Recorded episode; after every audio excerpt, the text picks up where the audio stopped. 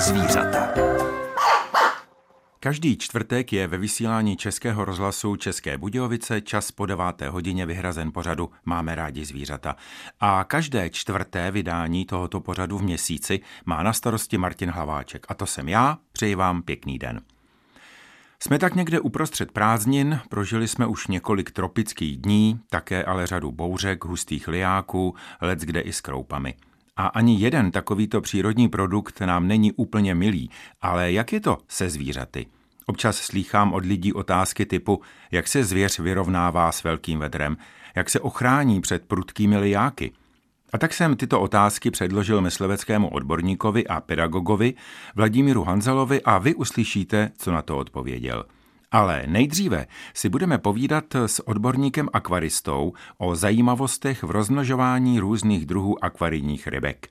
A zcela na závěr využiji další příspěvek našeho posluchače pana Blahoslava Voharčíka ze Žirovnice, který sepsal svůj zážitek s ledňáčkem. A to je celá naše dnešní nabídka. Přeji příjemný poslech. Před měsícem jsme si v pořadu Máme rádi zvířata povídali o akvarijní rybě, které se říká bojovnice pestrá. Kromě jiného zazněla informace i o zajímavém způsobu rozmnožování a to mě inspirovalo požádat Václava Kuleho ze Starých Hodějovic, abychom si dnes popovídali i o jiných zajímavostech v rozmnožování různých druhů akvarijních rybek. Nejdříve si ale pojďme připomenout uvedené rozmnožování bojovnice pestré. Bojovnice patří eh, mezi ryby labirintní a to je zajímavá tím, jak jsme už předtím hovořili, že je schopna si brát atmosférický vzduch, nebo je schopná, přímo vyžaduje.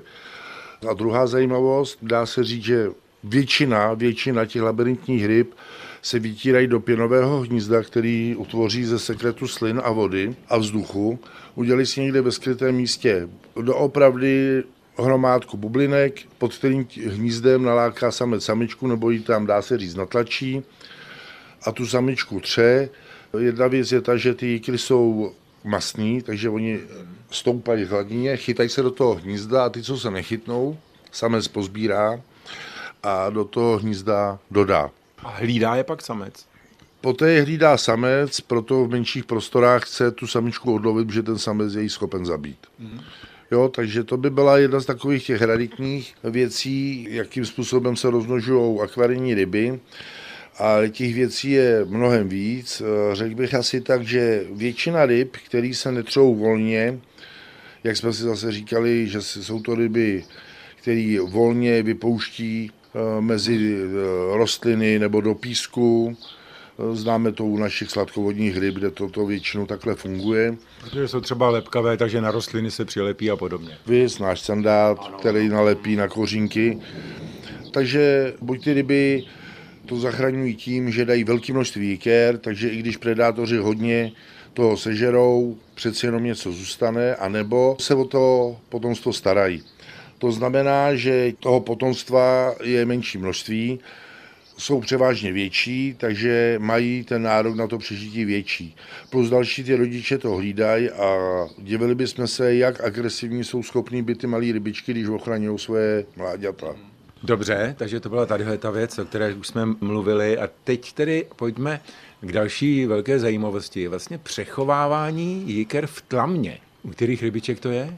Takže přechovávání jiker v tlamě jsou to takzvaní tlamovci, a buď je to ve výskytu, kde doopravdy ty rodiče se o ty rybičky mají kolem sebe hrozně moc potravní konkurence, tak se o ně musí starat. Jsou to některé amazonské cichlidy, ale klasická ukázka tady těch tlamovců jsou eh, africké cichlidy. Jedná se o to, že tam ty jezera prostě jsou píseční, hladký, nikde se tam nemá nic kovat, takže by ty rybičky byly hrozně vidět, proto rodiče, i když dejme tomu je to 200, 300, 400 potomků, jsou schopní prvních pár dní života uchovávat eh, v tlamě.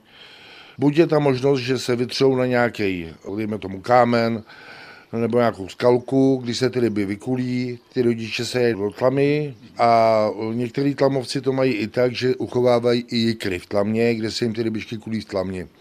Potom těch přeživších rybiček, když se o ně rodiče přestanou starat, je takřka stoprocentní.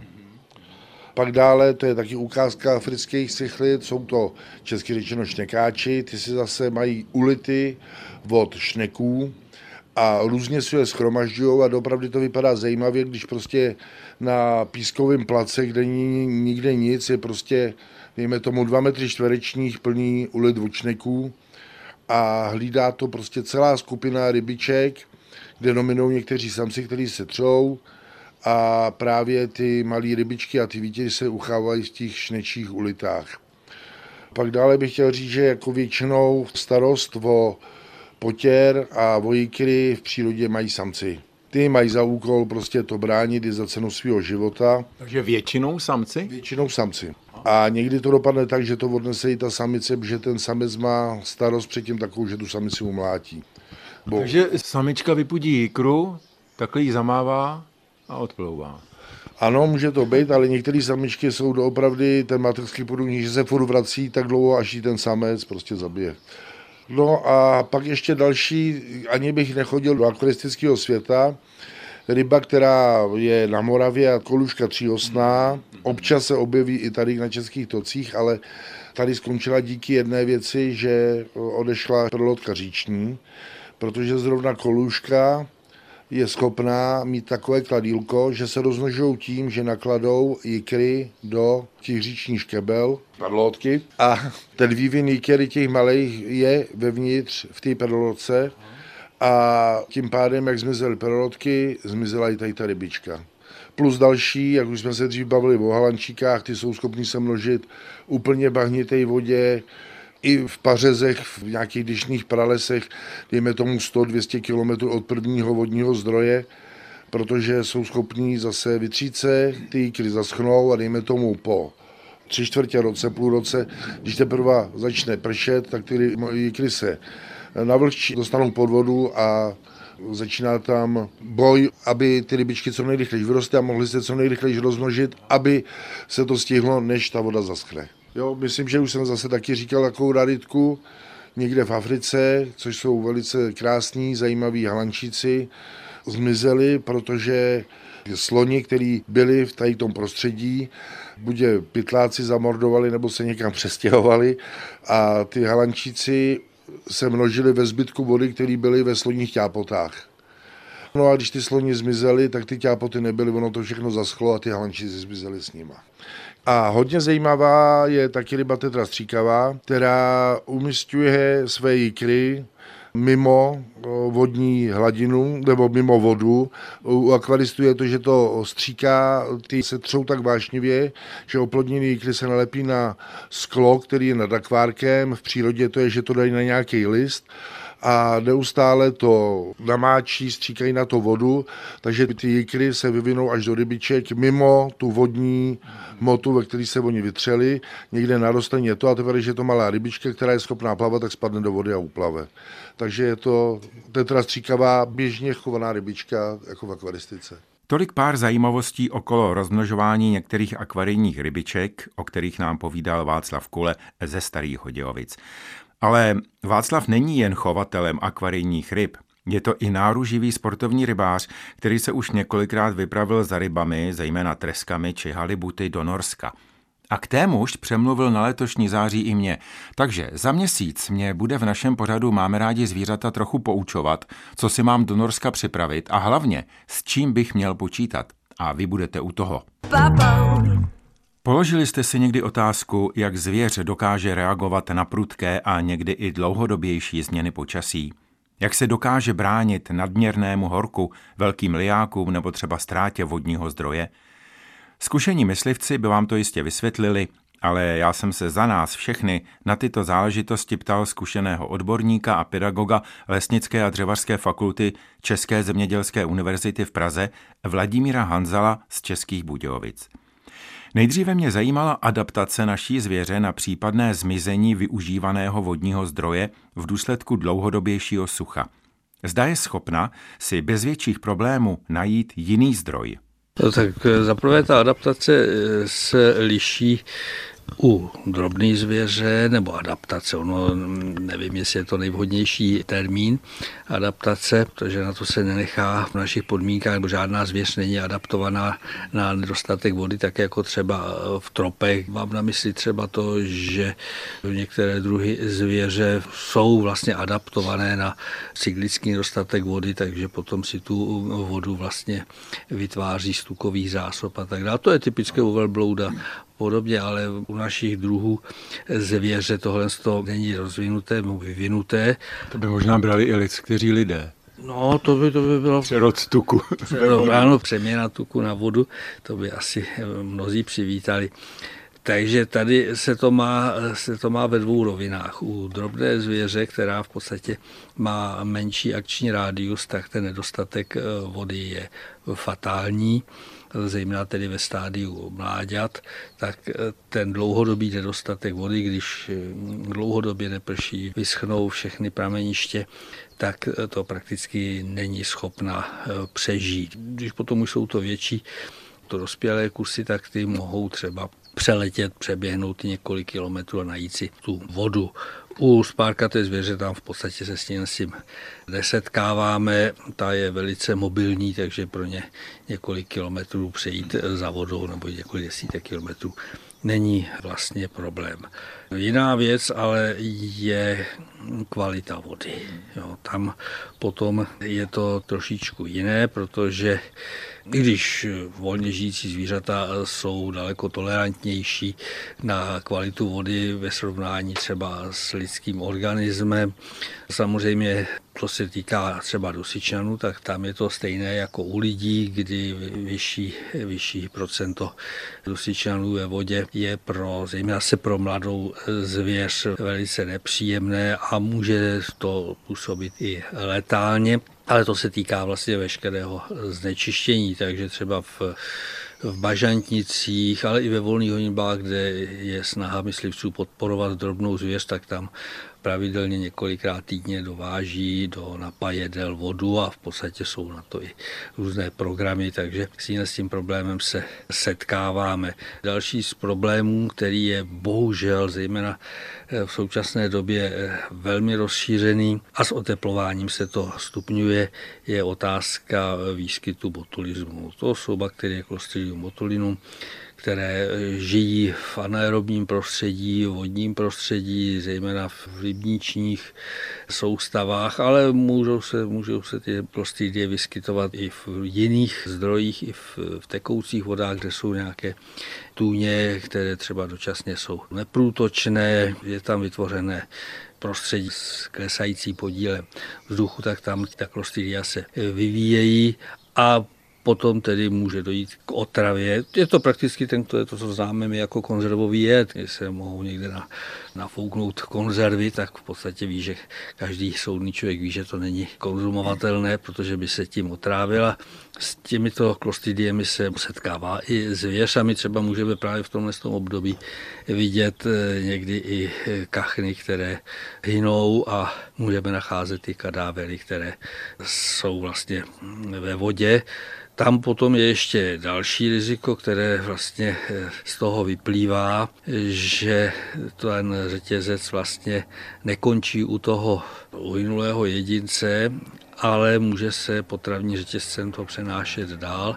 Takže i predátoři, kteří skonzumují ty kadávery těch kachen uhynulých, tak eh, potom hynou. Jsou tady případy, kdy uhynuli, uhynou lišky, ale i třeba vidry, když eh, najdou nebo uloví i tuhle třeba ještě živou kachnu, která už není schopna utéct, tak eh, potom se mohou otrávit. Ale také na těch kadáverech, když ty kachny uhynou, tak v tomhle tom počasí prakticky mouchy nakladou vajíčka, během dvou dnů se to hýbe červy, takže když tomu přijde té kachně, se dostane nějaký bažant a se zobe ty červíky, tak potom také uhyne. Takže to je velmi, velmi nepříjemné. Pojďme k dalším věcem, když je třeba opravdu velké vedro, jak zvěř dokáže na to reagovat.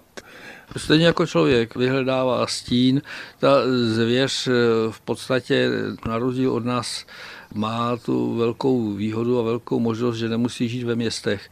které jsou přehřáté, takže oni využívají těch přirozených klimatizačních eh, systémů, kterými je les porosty eh, dřevin, keřů a zejména ten vysoký les. Takže oni zatáhnou na ty stráně takzvané ty termální eh, zóny chladnější na ty severní polohy, no a tam přečkává v klidu, než tedy se to ochladí. Takže my to vidíme třeba v tom, že ta zvěř sníží svoji aktivitu a vytahuje až za, za tmy. Samozřejmě eh, je tady zase taková výjimka, kdy začne srnčí říje, tak ti srnci jsou velice aktivní, třeba i za světla, za slného počasí, ale je tam zase takový limit, vždycky do 30 stupňů. Jak je tam přes 30 stupňů už ve stínu, zvěř také zůstává v klidu a už se nepohybuje. Pojďme k opačnému, řekněme možná extrému. Prší, lije jako z konvé, několik dní, dejme tomu. A už jsem se setkal s takovou otázkou od lidí, ježíš, chudák zvěř, kde se schová před tím deštěm, my když zmokneme, tak nám není dvakrát příjemně. Jak tady v tom je schopna se bránit? Mě třeba udivují nebo imponují na druhou stranu ptáci, čápy na vysokých komínech, obrovské hnízdo, když prší, tak je to totálně proleje. Takže jak tady ta zvěř je na to připravená? Ona zase na to připravená, ona je na to vybavená, protože od přírody je vybavená kvalitním tělesným pokryvem eh, srstí nebo peří, které nepropouští tu vodu, je přirozeně tedy eh, svým že promaštěné a tak dále. Takže pro ty dospělé, dospělé jedince to není nějakým způsobem rizikové. Riziko, ale rizikové je to pro mláďata, zejména drobné zvěře, které nemají peří dospělců, mají mláďata, takové to jsou omířené, že? Tak tam je to problém a v souvislosti právě s tím, že oni ještě, že ta mláďata ještě nemají za prvé to peří, které by je ochránilo účinně a za druhé nemají vyvinuté termoregulační mm. schopnosti, takže nejsou schopny vyrovnávat ty tepelné ztráty, takže třeba u hrabavých, eh, zejména v těch eh, jarních, jarních období, stačí 20 minut, aby ta mláďata se pohybovala mimo, mimo matku a už začnou prochládat. Takže okolo té matky prakticky ta kuřata se pohybují a vždycky si hledají potravu a za těch, já nevím, 15-20 minut se dojdou k té matce ohřát a zase se, zase se pohybují.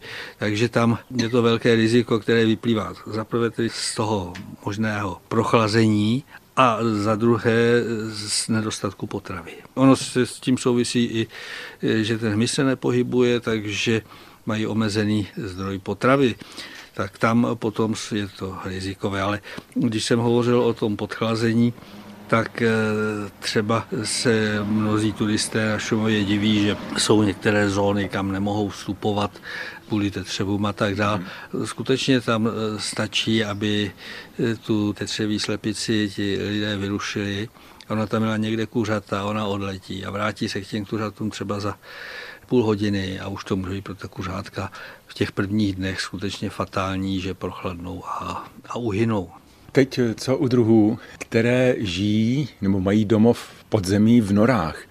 Když vydatně prší, udělá se nějaká strouha, nemůže se do té nory ta strouha udělat tak, že úplně zatopí tu noru?